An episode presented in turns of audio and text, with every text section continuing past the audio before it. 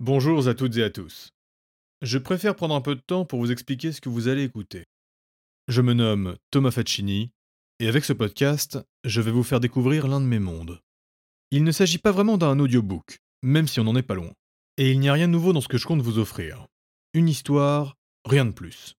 Une aventure, bien loin de nos préoccupations.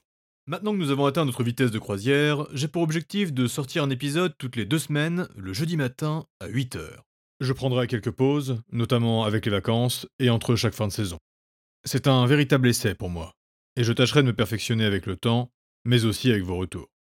Le récit que je vous propose est un cadeau que je fais à des amis, car je vais vous raconter les aventures qu'ils ont vécues dans une partie de jeu de rôle que je continue encore de diriger aujourd'hui.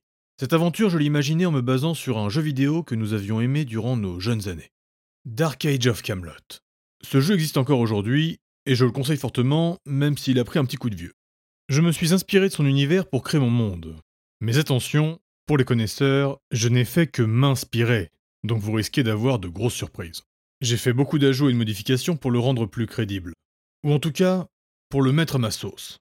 Si vous aimez l'heroic fantasy, l'action et la magie, les personnages hauts en couleur et l'exploration de lieux fantastiques, alors vous avez de bonnes chances d'apprécier.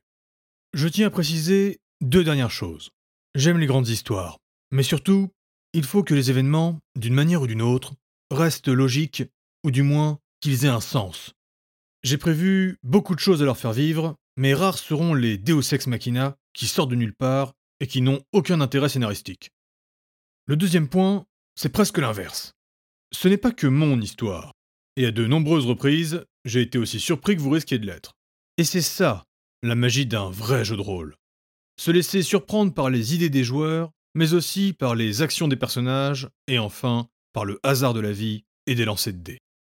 Je vous souhaite à tous une bonne écoute, et surtout, n'hésitez pas à me contacter si vous remarquez des erreurs, ou si vous avez des questions.